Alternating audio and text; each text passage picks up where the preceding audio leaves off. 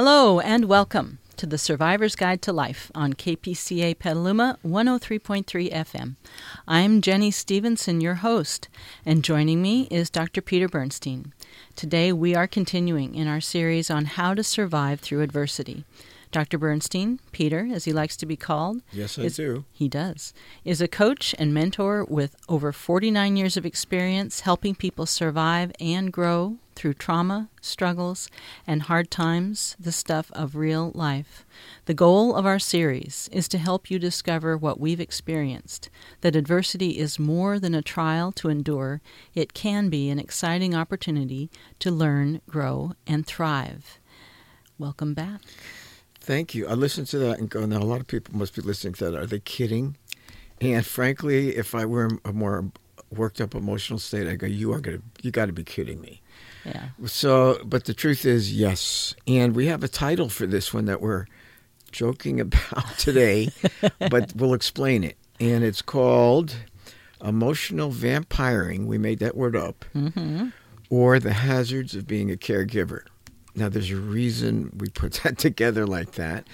Uh, coming from the world of psychology years ago, for psychotherapy in years, there, were, there is a type of person that's called an emotional vampire. And those are the folks that are very narcissistic. They just suck the living energy out of people. And when you get done, you're left feeling so depleted. You may even feel kind of creeped out or just exhausted. Um, you may feel like you're not quite the person you were when it started, and maybe you walk away feeling a little not as worthy as when you started. Um, you may listen to them and after a while begin to shut down, begin to fall asleep, or your eyelids begin to get heavy, or uh, your body is feeling tight and depleted. They're not a good type of person. Um, in relationships, they're a devastation Yes. um, because they just suck the life out of the relationship. And if the partner isn't really uh, aware of it, they feed right into it and uh, just go along with it or don't realize how they're feeding into it.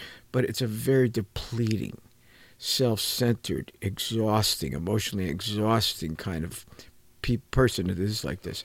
They're devastating. Well, the reason we use that is there is there is a carryover, but it's not as lethal or psychologically or deliberate. or deliberate. Exactly. Emotional vampires are very deliberate.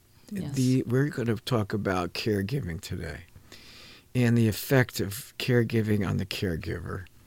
What's the similarity? Caregivers are giving all the way. They're selfless, they're empathetic, they're caring, they're sacrificing. Uh, it's a really it's a one-way street in that way, and they are depleting their energies, and the whole situation sort of demands that. It does. And you can walk away feeling depleted, feeling exhausted, feeling sometimes if you're dealing with someone with dementia or Alzheimer's or the effects of stroke, kind of tensed up and uh, creeped out about some of the ways they act or agitated. It's not their fault. It's nothing to do with their doing anything that is truly deliberate anymore. No. It's a whole different universe. Jenny just coughed. She doesn't want anybody to know that. Anyway, um, we let her do that. Busted. She's yeah, she is a um, radio star around here, so she didn't want anybody to hear her cough. But anyway, uh, the truth is there is some kind of similarities. There but- are there are similarities, and and the reason we bring this up is because it's such a vivid example, and and it will help. Um, this there's no judgment here, no criticism, No, not at none all. at all. Not at all. But the, just sort of the understanding the situation in this way is going to be helpful. really, and we you got to know one is kind of a lethal, vile, depleting self-centeredness, and the other is nothing like that. That's No. not the motivation whatsoever. The depletion, though, is similar. And that's what we're going to address today. And that's the reason we titled it that. I hope it grabbed you, but Mm-hmm. didn't turn you off too fast. One other key point in that depletion is that when you're that depleted and uh, that uh, drained, you lose. Yeah, and we're going to talk about that today. And that kind of goes back to some of our earlier work and our earlier broadcasts on how to maintain resiliency and strength through some very difficult experiences in life. Uh, we've emphasized that. That's still a core of everything that we do. And it's uh, we took it step we take it step by step. We understand the process uh, in detail of what, what people go through. Um, so one of the things that we, we have said in the past is hope is so important. And many times when people are depleted, what happens is they become discouraged, despairing, resentful, and hopeless. That's real trouble. When you when that's beginning to happen, we're talking about the opposite of hope. We're talking about someone who's emotionally and physically exhausted and going into the negative. Mm-hmm. And usually what comes out of that is a built up a buildup of resentment and anger. So uh, it's a destructive process, that side of it, for anybody. But for caregivers, I would say it's almost inevitable in the challenge you have to face. Yes. And that's the part of it I wanted to talk about today, too, is that caregiving in itself draws out the good and the bad. It's just the nature of the beast. We're dealing with desperately sick people, and they can't help it. And they need to be given to 100% while we're there. But that can draw us to a point of being very personally challenged because we're going to start moving into the negative. I think our personal uh, uh, experiences lately are that we've been dealing with caregivers. We're interviewing caregivers for other folks. Mm-hmm. Uh, we're trying to have people show up to be interviewed. that's that's a that's a frustration of ours lately. Um, but we're seeing what happens to caregivers when they burn out. Yes. We're seeing how they begin to act and react. They don't seem to have a, an awareness or a consciousness of what led up to that.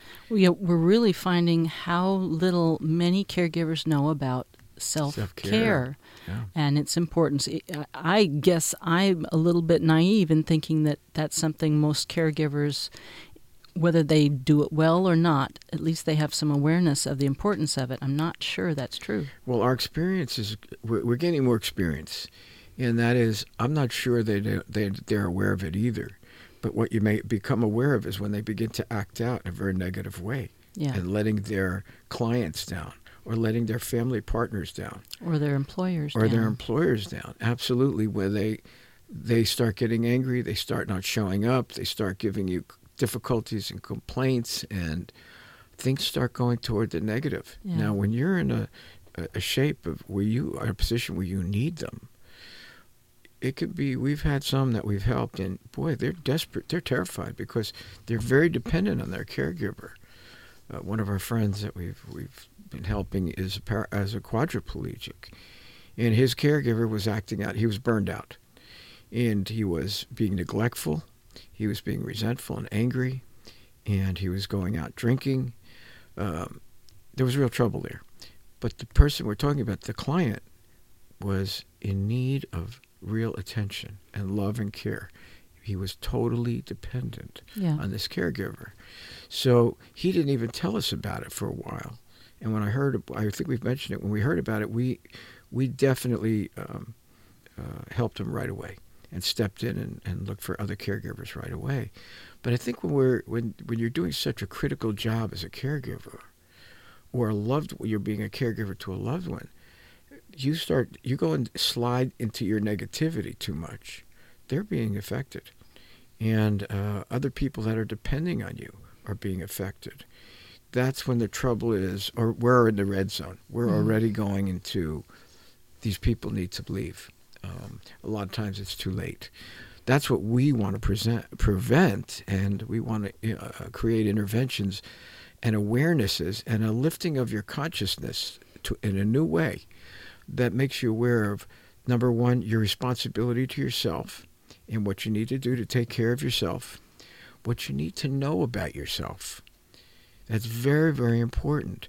You've got to have a center or a balance that you know about yourself.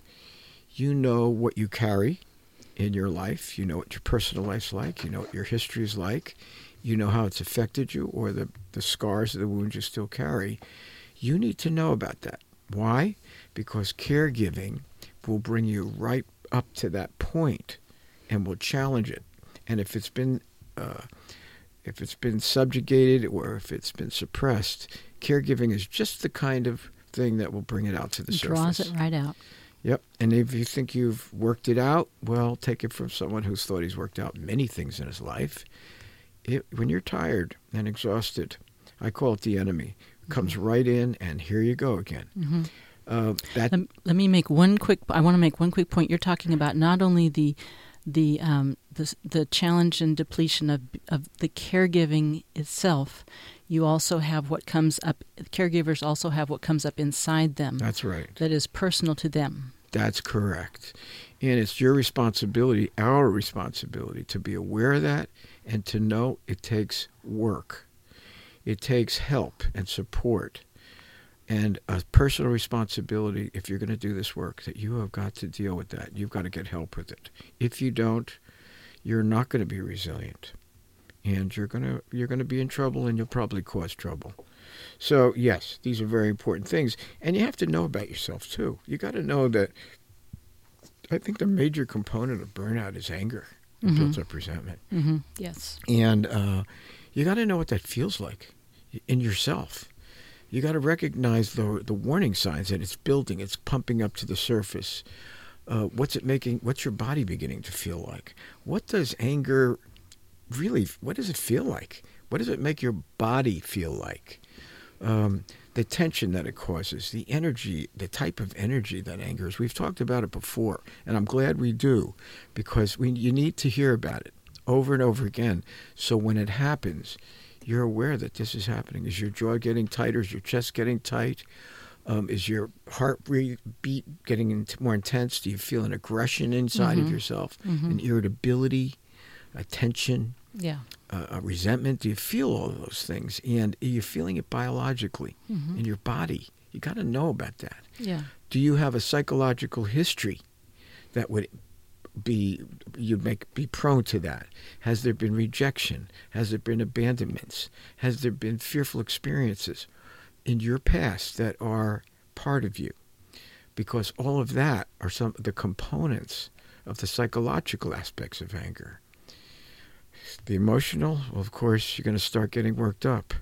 There's others, and I, I know one person in particular does this, who um, goes passive. It doesn't mean she's not resentful or angry. She she knows. Um, yeah, she's giving me a dirty Present. Present company included. but all of a sudden, um, Peter is going, "Wait a minute, what happened to my angel here?" and all of a sudden, She's practically smoking yeah, over there. she yes. Jenny can do that, but it, she goes passive.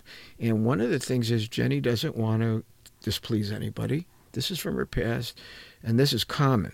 She doesn't want people to dislike her. She doesn't want to think she's not doing a, that. She's not living up to her expectations of being a good person, a good worker. She doesn't want to create conflict. Yes, it comes from her past, but the truth of the matter, in the present, if we don't, if I, if we're not aware of it, nobody knows until she's on the edge already. and then it's affecting everyone. Then it's affecting everybody, and, then, yes. and my caregiving is not as good. and then the boss steps in. And so I'm not going to be passive in the moment, and I'm going to say, you've been listening to the Survivor's Guide to Life on KPCA Petaluma 103.3 Very FM. It's a good thing we're all such good friends. Uh, we'll be back after a short break. You are great.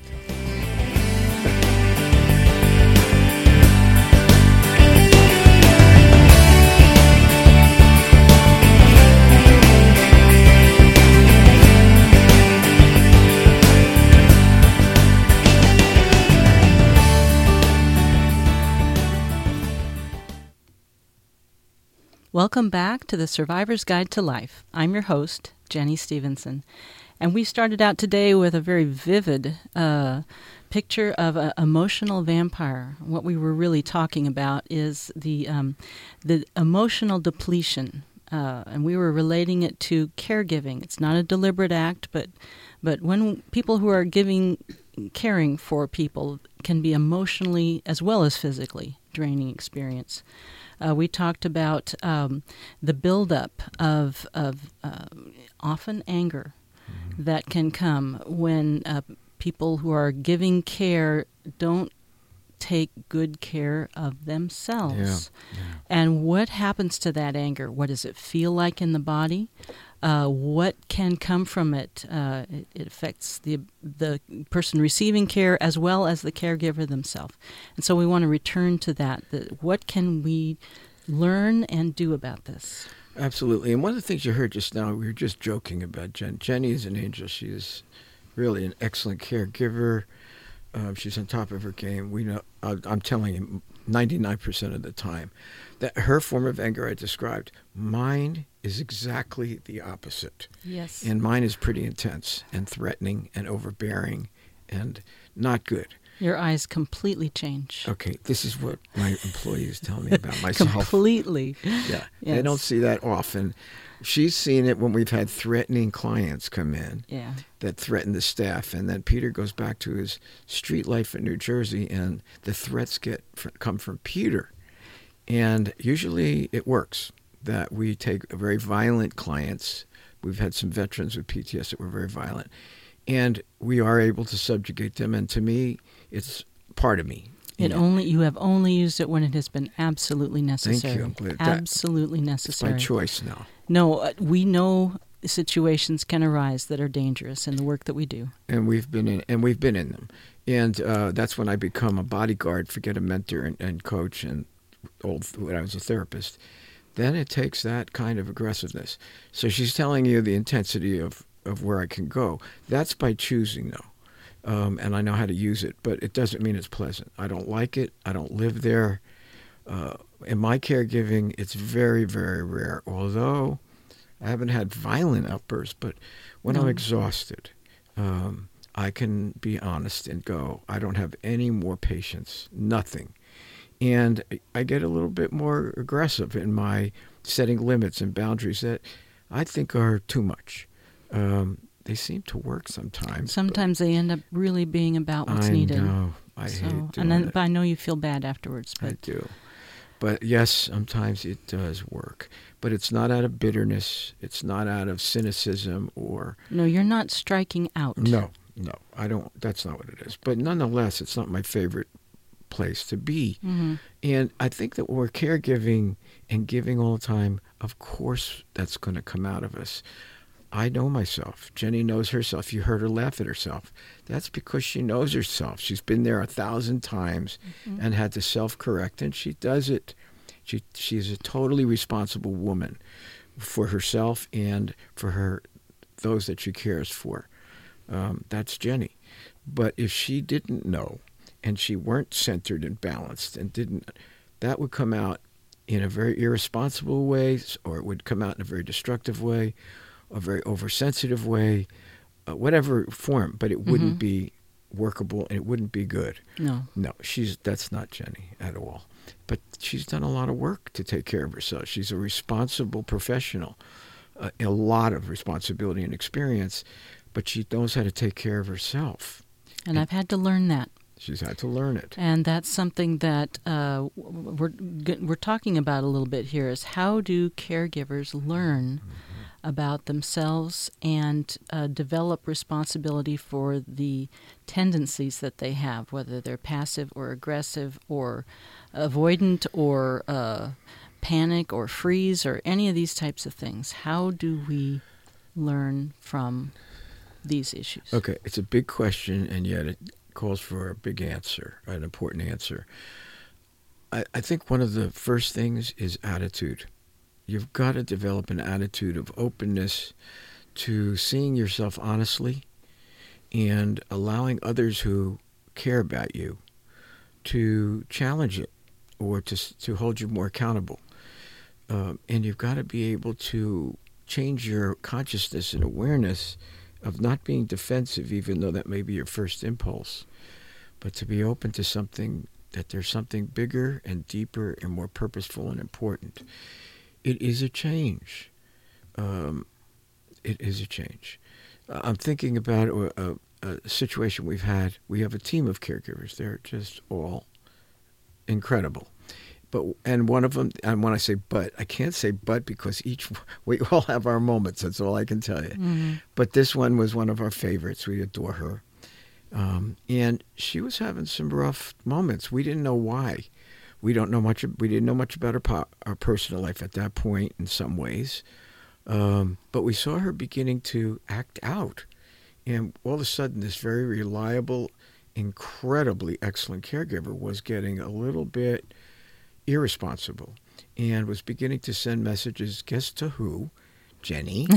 and Jenny is the easy hit. I'm the good cop. Yeah. And all of a sudden, they're coming to Jenny, and we're all getting a little shaky because we depend on this lady, rightfully so. She's very good and very Mhm. dependable. Yeah. But something was wrong. yeah. The way we deal with it is we bring together our whole team, and the team supportively challenges this person about what's going on. Mhm. Not criticize, not put them down, not be mean, but we got to find out what's going on. We do. Yeah, yeah, and the point I'll just point out the point is not not, you know, here's what's wrong with your caregiving Mm-mm. or anything like that. The point is what is happening with you? What what's coming up? Uh, this whole idea of learning and growing, and what's coming up in this person that's getting in the way of doing what we know they can do, and Uh-huh. actually what we know that they want to do. Yes, and that that's the truth. She's that's that's her. She wants to do it. Yeah. but things were beginning to happen that were a little out of control. Well, interestingly, when we spoke with her, we love her, by the way. Um, we're talking about a level of awareness and self care for the caregiver that almost felt it felt like we were talking a foreign language to her. Yeah. That she wasn't used. to, she's smart. We're not talking about some Very dummy, smart woman. but we're talking about a language of the heart. And we were talking about caregivers need support. Caregivers need education. They need help. And they're not used to it. They're the people that give help. hmm But many times, culturally, if they come from another culture, it's part of the culture to help the elderly and the sick, and their culture is very good about that. But when it comes to taking care of the caregiver, hmm that seems to be a neglected area. It's not part of the picture, Mm-mm. or not as much a part of the picture. Very little, and I I've worked with caregivers from Ta Fiji, Tahiti, uh, Tahiti, yeah, Ta uh, Haiti, and I the ones I'm talking about have worked with us, and some of them have been with me. Yolanda's been with me, God, 25 years. hmm But for them to take care of themselves, that's like a foreign language. That they didn't even understand what I was talking about. And I saw that happen with our latest staff meeting with an, this incredible woman. And she didn't do it deliberately. She almost couldn't relate to the idea hmm of getting support and getting and needing a new kind of training about taking care of herself Yeah. and what it had gone on between the time we didn't know between the time we saw her beginning to act out there were other things going on in her personal life there were things going on in her other professional life we didn't know about They were told us. legitimately stressful. We recognize that they were stressful for her. Absol- Yes. absolutely. Mhm. We could we could be empathetic about it. absolutely and we had to make her aware of it and make her aware of how it was beginning to affect the whole team. Hmm she's not used to working in teams. No. she's working to tough it out and strength she's a i call it the macho model which i know about i live. Hmm but it's like keep pushing on. And we've seen many that we've interviewed same thing. Yeah. and even though they're dealing with some very difficult life situations or losing a beloved one that they've taken care of they don't even take time to grieve they just go right on they to the next. They just keep pushing on. it doesn't work No. it is it's a setup for trouble. Well, we pay attention to it. We make sure our caregivers are attended to. Uh, we want them to be aware how they're behaving too. I mean, it can't be just not knowing what they're doing. So we do that too. But I think one of the things is to begin to make them aware of when their resentments are building up, what it feels like in their body. hmm Uh, their compassion is going away. The resentments are starting to build. Their presence isn't so pleasant, nourishing, or nurturing anymore. The other thing they could be doing is wanting to kind of run away. Yes. There's it's another version of it, like, well, no, I can't show up for that, or I'm going to have to stop doing this.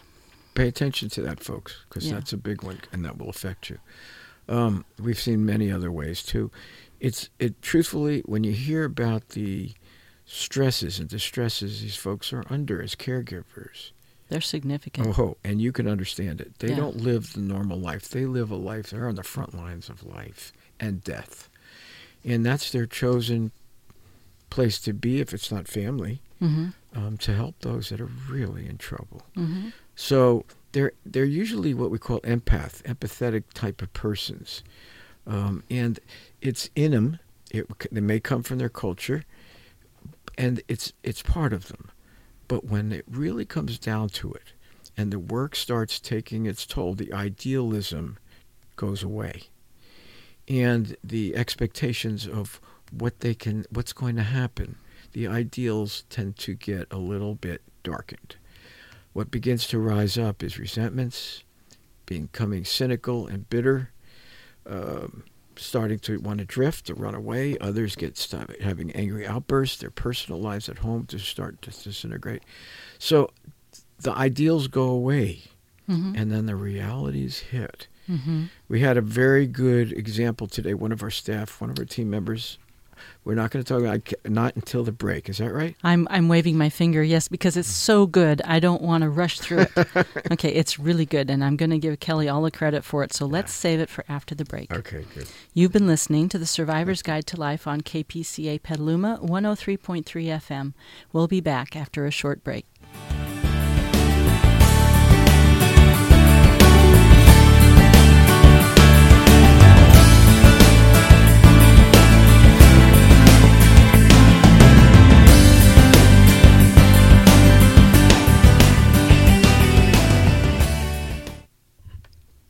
Welcome back to the Survivor's Guide to Life. I'm your host, Jenny Stevenson.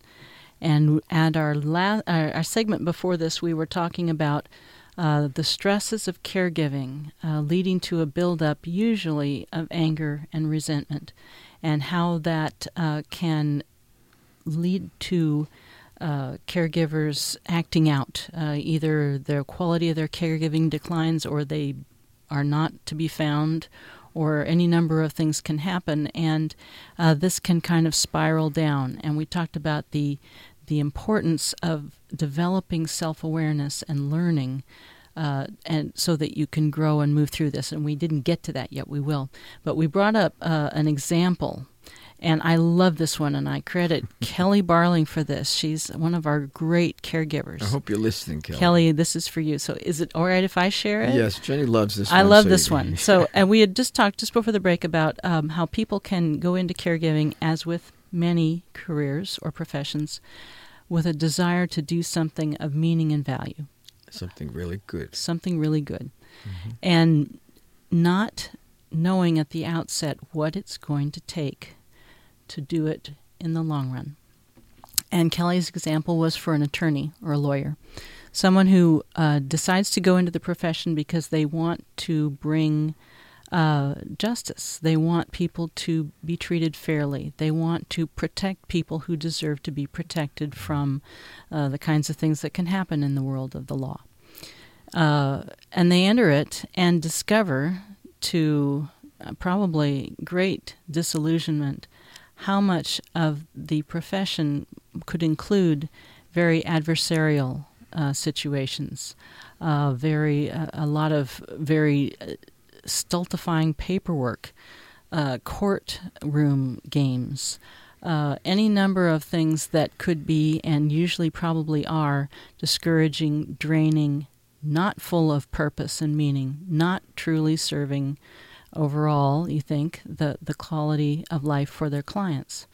And Kelly's point was that the attorneys who stay with it and make the difference and stay with their vision and their goal have to learn how to put up with all these other things that come along with it.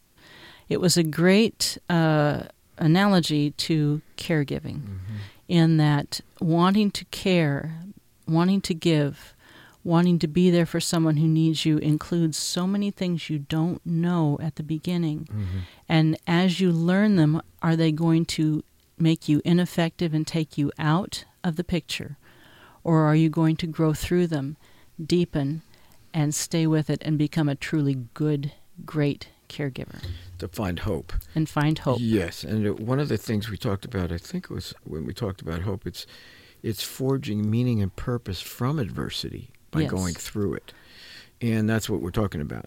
When once the ideals are gone through and you start hitting the difficulties and my God, caregiving The reality is- of it. The reality of it is you are dealing with probably one of the most distressing positions to be in. You're dealing with people that are so ill and so distressed and it's a life or and death frontline experience. And you're there to manage their lives and help them manage them and get through them each day. And it's so difficult. Most of us don't have to face that until it happens to our personal lives. Mm-hmm. but it is what a choice. So tough. You got to know that it's going to put you through an awful lot. And you're either going to come out of it a much more purposeful stronger and better person More resilient. and more resilient, or you're going to quit and you're going to run away and you'll never want to go near that again until it- life hits you. Regrets. And we've seen both. Yeah. But our job and our emphasis is gaining resilience and hope through adversity and difficulty. Doesn't that fit the caregiver? It sure does to us. So I'm looking at this and I'm going, well, we've seen people who come through all of that and emerge from struggles with a heightened sense of purpose in their lives and an increased sense of compassion for the struggles of others. So if they thought they were compassionate before, it grows even deeper and, and more matured Yes. and more well rounded. Uh, and it's an incredible difference. Uh, somebody was saying to me the other day, Are you willing to, to interview younger people who want to be caregivers? And I think it was somebody said that to me yesterday. I knew a couple of people. Mhm. Well, I have uh, questions about it. Doesn't mean we won't. But that means they've got some maturing to go through. And that means their battles are in the less mature stage. yeah. What kind of life experience have they Yeah, had? that's the one. We've seen some young people have, because of what they've been through, Yes. They have more maturity in many ways in this area than a lot of older folks. That's a whole different breed. We've seen them. Mm-hmm. If we're talking about kids that have an ideal of wanting to be a caregiver but haven't been through a lot, that's not for us. Then we wind up being babysitters. That won't work. Mm-hmm. So it's the it's the younger folks that have, and there are plenty out there that have been through it, taking care of their grandparents, their parents, who've been through a lot themselves, and they seem to have a deeper understanding of being of what it takes, what it means to be a caregiver. Their depth of empathy is so much more matured than many people. Mm-hmm. Those are the winners, no matter they're ageless. That's a whole different story. Yeah. Um, I would say caregiving is is one of the really extreme examples of something that you cannot learn in a book. No, I said that to somebody today at a restaurant, Tara. At um, what is that? Oh, Zazzle. Yeah. Yeah, and she said that this. She went through it with her dad, Yes. and she said this isn't something you can learn from a book, is it? It's something she was telling me she had to Yeah. learn it from real life, and I Yeah. said absolutely. Yep. She wanted to- all our, she wanted to know all the information on our nonprofit. She wanted all the, uh, the flyers on the show. She really liked it once we talked. yeah. Um, but when I say hopefulness, we're not talking about an attitude of being overly and childishly optimistic, okay? And always looking in the bright side of everything, and it's Pollyannish, it's ridiculous. Uh, and yet, people who start that way may really, really come together. That's how they come into it. That's not the hope we're talking about. We're talking about, we're talking about a, a hopefulness and a, a of uh, recognizing through the difficulties uh, of, of life uh, and going through it. That we could that there will be we can have a better, future. Absolutely. Uh, that we can get there. We can find solutions. That we there is something in the future that can be good. Even though the current situation doesn't feel that way, Doesn't and we feel can't that see way. it, you got to know that there's going to be something better that comes out of this in the future. Right. She read that from the same notes I have. Am I right about that? yes, I know. She glanced at her notes. I looked like- at my notes. I said, I have that note. Too. I cheated. I'm glad she did because I couldn't read my writing. So I'm glad she did it. But we're also talking about some attitudes um, that we need to have. And I think some of them are really very solid, concrete, and tangible. We got to know we're going to make it through. That is really important. And and I just I gotta say, of all the things we've said say today, that is probably sounds the most straightforward, and it is the hardest thing to do. At times, to is. hold on through the very hardest times, that we can get through this, that something good can come. I feel very inspired when she said it that way. I thought I knew that, but I, she's just inspired me. Well, it's hard. I'm speaking personally here. I have. A, there are times when it's very hard for me to hang on to that. Very hard. That's why I was inspired because you're talking from real experience. Yeah. Yeah. And then there's another one. If there is a solution, and I'm big on this one, and so is Jenny actually, Well. we'll find it. And I don't quit. I've always been that way my entire life. I've been that way as an entrepreneur and a businessman, as a person who's run different facilities, you know, different uh, treatment facilities, and needed money and needing ways to sustain our staffing. It's the same thing. There's always a solution. I just have to find it and work at it. And uh, frankly, I find it to be an exciting challenge at times, although it can make me very anxious too. But it's the kind of anxiety that usually morphs into enthusiasm and deeper and greater hope and faith, to be honest with you. And then I will point out that one thing that Steve, our producer, uh, acknowledged just before our show is that one of the things is that you aren't afraid to make a mistake. No. And I think that this is very much related to what you're saying here. Is you're looking for a solution. If that one didn't work, if it was a mistake, drop it, move on to the next. I don't have time. It's exactly right. And um, I'm not afraid of failure. I'm not. In fact, I, I comes plenty. I just don't waste my time over focusing on it, because that's an indulgence I usually in my life don't have time for. Um, so I move on to the next option. And the other one is this is a, a hard one too. Um, it's when we have to find a way sometimes to accept the things we can't change, Oh yeah. and that's hard.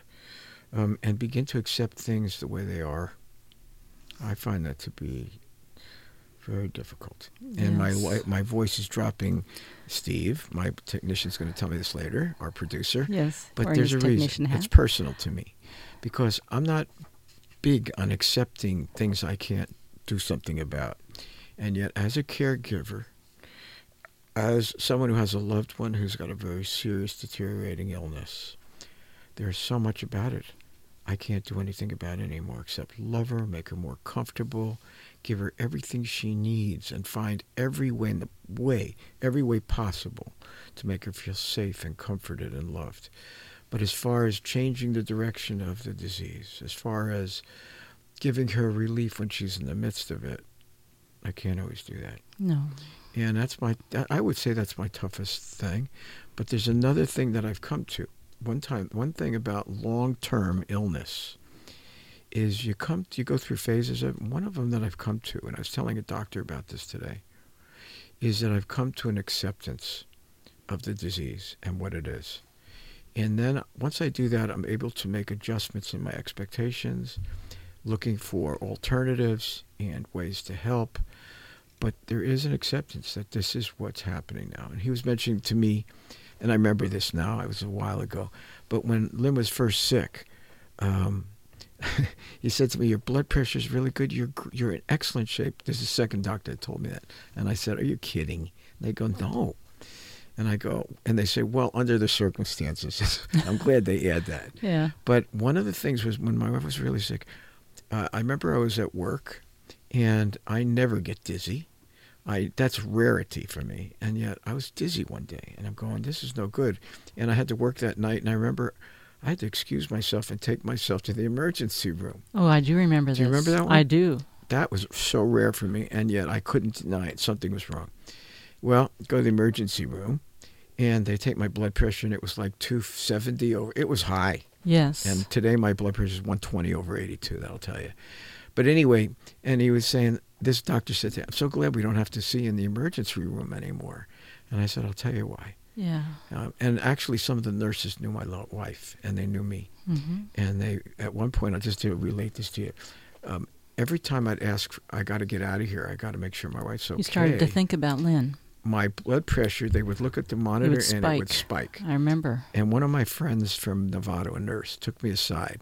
She was typical was talking. She says, "Hey, if you don't knock it off, you're going to be the next person in here." And you got to realize what's happening. Every time you get worked up about your wife, Mhm. your blood pressure goes way up and you get dizzy. That is because I hadn't accepted what was going on. I just couldn't accept it. I was stressed out and distressed and fighting it with every inch of my being. And my health was beginning to deteriorate. Yeah. Today, it's not like that. I don't go in an emergency room. My, every doctor I see who's a friend, they just keep telling me your health is so excellent. And they keep feeling my muscles just because they don't know I weigh 73 who's in good shape like I am. So they love it. Mhm. But the the other point of it is I say, yeah, well, I've accepted what's going on with my beloved one. And it doesn't mean I like it. It's just now I know I can't control everything, but I can find options and I can adjust my expectations to fit the circumstances of what they are today. Is my blood pressure going up? It's better now than it's ever been. My health is excellent. Um, I, ke- I still can't believe it, but it's true. We're grateful. And I'm super grateful because most caregivers, their health begins to truly deteriorate. Mine isn't. Yeah. And they all say, You look so good. And when people keep telling me that, I go, You're kidding. And they go, Was they're not kidding. Yeah. But the truth is, it's because I've accepted. And that's been the hardest thing for me. Uh, accepting things as they are and then doing my best with what we have. And I think that's a way to become more resilient. Another step in an attitude change that caregivers need to make. This is a skill they need to, ability they need to learn. Absolutely. Absolutely. Yeah. You've been listening to the Survivor's Guide to Life on KPCA Petaluma 103.3 FM. We'll be back after a short break.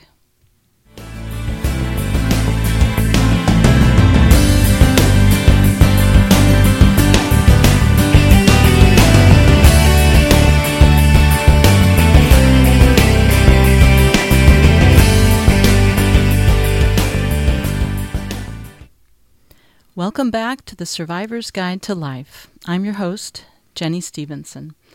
And uh, Peter, before before this break, uh, we talked about uh, a number of things, including uh, hanging on to the the the attitude, almost the vision uh, of hope that good can come even through the very hardest of times.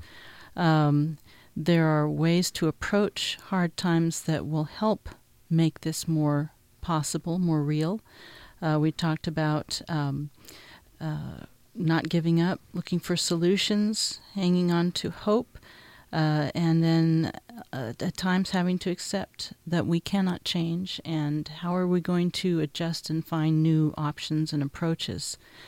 Uh, in our last segment, I just want to ask we were we had thought we might talk a little bit more about um, what do what do we do with this? We we talked earlier about this buildup of anger and resentment that can happen for caregivers, and um, I know in past uh, episodes we've talked about the importance of of releasing some of that buildup, um, and that it isn't something you really can just talk through. No. Shall we at least begin talking about some of the ways that we recommend or or, or options people caregivers can have? Yes, and before I just want to make sure that the last thing I talked about was acceptance. That Mhm. doesn't mean failure. That doesn't mean giving up. That means accepting. And there's always ways that we are going to seek some kind of solutions, even with the, through the s- situation that we've accepted. That there is a hope and an optimism to that. It's not fatalism. No. That's not what you're talking about. No, not at all. No. And we always are, our hope is towards something better in the future, even though we can't see it now. And it keeps us energized and motivated, even through the difficult times. And we need that. We can't afford to be hopeless and discouraged. It's our best defense against despair and discouragement, even when these seem to be the most human emotions and responses to these very difficult life situations. Getting back to that, the human emotions Yeah. and the buildup. We're not circumventing that. I wish we could. We do have ways, and we've been using them for many years, of working with the body and to get rid of these clogged up emotional states, whether they've been stimulated and are drawn out from our past, or whether we're in difficulties that have their own stresses to them, um, that are building in our bodies through the situations we're, we're dealing with and helping with. But we know that there's a point, knowing our own bodies and our own emotional states, that we have got to take some time to get some help. And we do it with our own staff. That's the way we do it. Um, but we have work that we've developed over many, many years, over f- close to 50 years. Uh, in fact, I'm having lunch with one of my original mentors who's with me to this day. Uh, I'm going to be having lunch with her this Saturday. And he was the person that turned me around about how to deal with trauma and how to deal with my own pent up emotions and how to be refocused and mentored and counseled and uh, guided and coached through life. And he was fabulous, Jerry Frank, for me. He did a great job, Mm-hmm. and um, I will always be grateful to the man. And to see his wife after 30 years is going to be a great lift for me. She's a wonderful woman, outstanding woman. But anyway, um, one of the things that we learned was if you don't deal with the body and you don't understand the biology of your emotions, you're gonna, you are not to be able to talk, be able to be inspired, talked out of it. It doesn't work that way. Um, you have to deal with the physiology and the biology of your nervous system and how it's affecting you. What does that look like? If you have pent up anger in your body, let's say, and are aware of it, your body begins to get tense and your jaw gets tight. Uh, your adrenaline begins to rush. You begin to get more reactive and edgy. Your stomach might hurt. That's Jenny. That's me. Mine, my stomach doesn't hurt. My chest gets tight and my uh, Jaw. my maybe. jaw gets real tight and i am an aggressive type person so i'm aware of what that can feel like and be like but that's because thank you jerry frank took me through so many years of releasing that while i was dealing with very stressful work with others um, i still had to keep dealing with uh, clearing my, the effects of my past which would kept coming up Mhm. and not allowing that to take me over which could have happened but it was the biology of the work of of uh, of recuperating and uh, re- being restored through trauma, whether it's in the was in the present or the past, was an essential factor to keeping me resilient and open and receptive to seeing things in a new way. Once that that was diffused in my body, um, I could begin to hear and see things in a new way, more hopeful, more uplifted and more encouraged. That didn't mean the external situations got any easier. It meant the way I approached them was from ref- I was in a refreshed state. Mhm. So my life didn't get easier. It was I was different, Yes. and it lasted for since the kind of work I was. I was a caregiver, and I was getting confronted constantly, hour after hour. I knew it was going to come back. We all, of course, I just want to illuminate that being a psychotherapist, as you were at that time, is a caregiving role. absolutely, And that's what you're talking about. Yes, and it was a very uh, uh, visceral, gut wrenching type of traumatic resolution that I worked with. It worked, but it took its toll. And if I didn't take care of myself as religiously as I did, I don't think I would have made it this far. Today we talk about trauma resolution and recovery, and it's based on that early work. And now we're not talking about psychotherapy anymore. We're talking No. something that goes, I would call it more practical Mhm. and dealing with real life situations. I like that better. We're not talking about just indulging the past and being introspective and no, we're talking about getting this taken care of so you can get back to what you need to face in your life. Right. And your life needs to improve. And your attitudes and outlook, this is one of the best ways possible. So our work is understanding the body, understanding how it armors up and tightens up the musculature.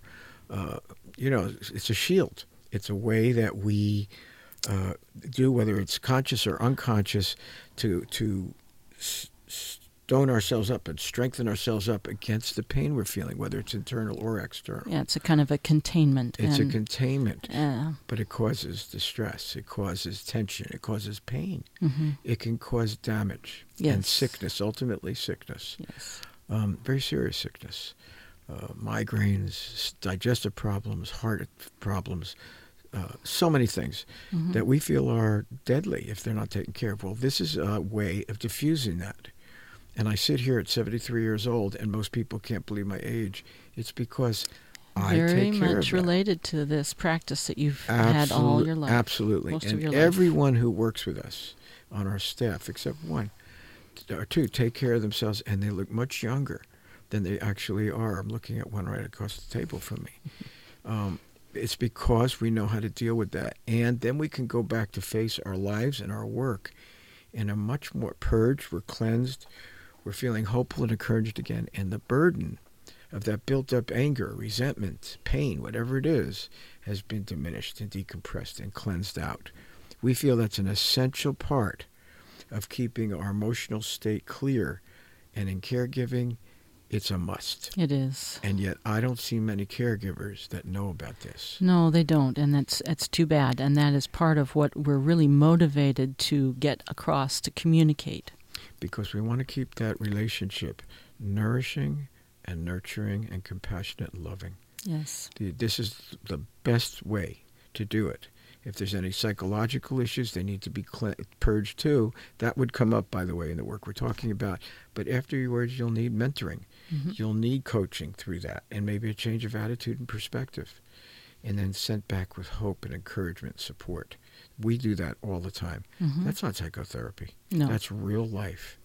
Um, that's the way we do it. We know it works. We want to see more caregivers get more, I don't think the word's professional, but a little bit more clear and objective about the burden of responsibility that they carry, that they must deal with to keep themselves resilient and moving forward and helping more people. What can we? Are there some suggestions we could make for people uh, listening for things they could do on their own to help purge some of this? Is there? Is there? I know it's it's not going to be as complete as the work that you developed, but what other kinds of things can people do? Well, I think there's plenty of things to do to keep yourself diffused. Um, one of the things that, I, and I, I do it uh, either naturally or if I have to take care of myself, I make sure that after a hard week, I will purge myself. And if I'm feeling tense and uptight, I, I think one of the things that I do is I go, this is one thing. I work out regularly. I've been doing that since I'm 14 years old. It, it does help me. It refreshes me no matter how tired I get. I ride two horses. I ride three times a week. Uh, I happen to be an adrenaline junkie, so I like cutting horse competition. Although lately I haven't been co- doing the competition because I tore um, some tissue in my. This is what happens when you're a caregiver. You get hurt yeah. and push be a pusher like I am, you are going to get hurt eventually. Where before you're such a tough person, well, when you're a caregiver, you're a little bit more vulnerable. And the healing by my friends, take it from one else, takes so much longer when you're a caregiver. hmm And mine, this particular injury has taken 37 weeks, and I don't wish it on anybody. So uh, you got to be aware that you, you need to modulate. Um, my workouts, I lift a lot of heavy weight. The doctor today told me, You're still lifting that heavily? And I go, Well, yeah. And he says, Well, you should need to cut it back two thirds. Then he talks about the my weight versus how much weight. He says, I said, I am doing two thirds of what I do. He says, You mean you used to do da da da? And I said, Yeah. Yeah. And I says, I'm doing two thirds. He says, it's that's pretty heavy. And I said, well, I enjoy that. It makes me feel better. hmm Uh, I get a massage hmm every week. Um, uh, if I I need to, and I do do this, I get acupuncture, which helps to settle my auto, my automatic responses and get me more calmed down. I like that. Um, I do get some body work done specifically, not the emotional part of it, but the physical, hmm and I like that. Um, particularly in my bed uh, where I tore my hip, it really helps. There's a fellow named Boris in Novato. hmm He's great at this. Boris Vilner, he's great at it and does great body work that way. He's not a psychotherapist. We're not talking about me going there and purging my emotion with him. No. But I want to tell you something really amazing. Your body will hold where you have vulnerabilities physically, can hold your emotions. And sometimes when he releases it, relaxes my leg and the tissue, hmm the emotion of my grief for my wife comes up Yes. and I can't help it. And he's he's very accepting. Anyway, but the point is, they're all tied in. My spirituality, my emotions, my psychology, the psychology and the biology and physiology, they're all integrated. And we have to learn to work with all of these different things. We can talk about it further next time. I think we should. I do too. In fact, we have a whole manual that we developed for the VA system Mm-hmm. of helping their care frontline uh, combat crisis teams years ago.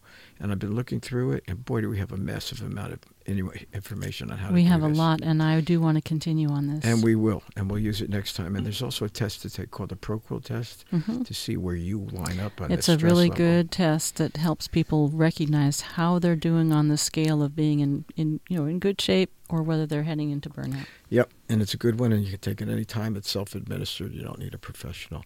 But anyway, there are things we always are looking for to help, and I hope our broadcasts are reaching more people that who normally wouldn't be and have an open mind to this. To keep your mind open to learning new things as we learn them. That's our passion. That's our compassion, and that's our hope for the future. And we want to convey that to you.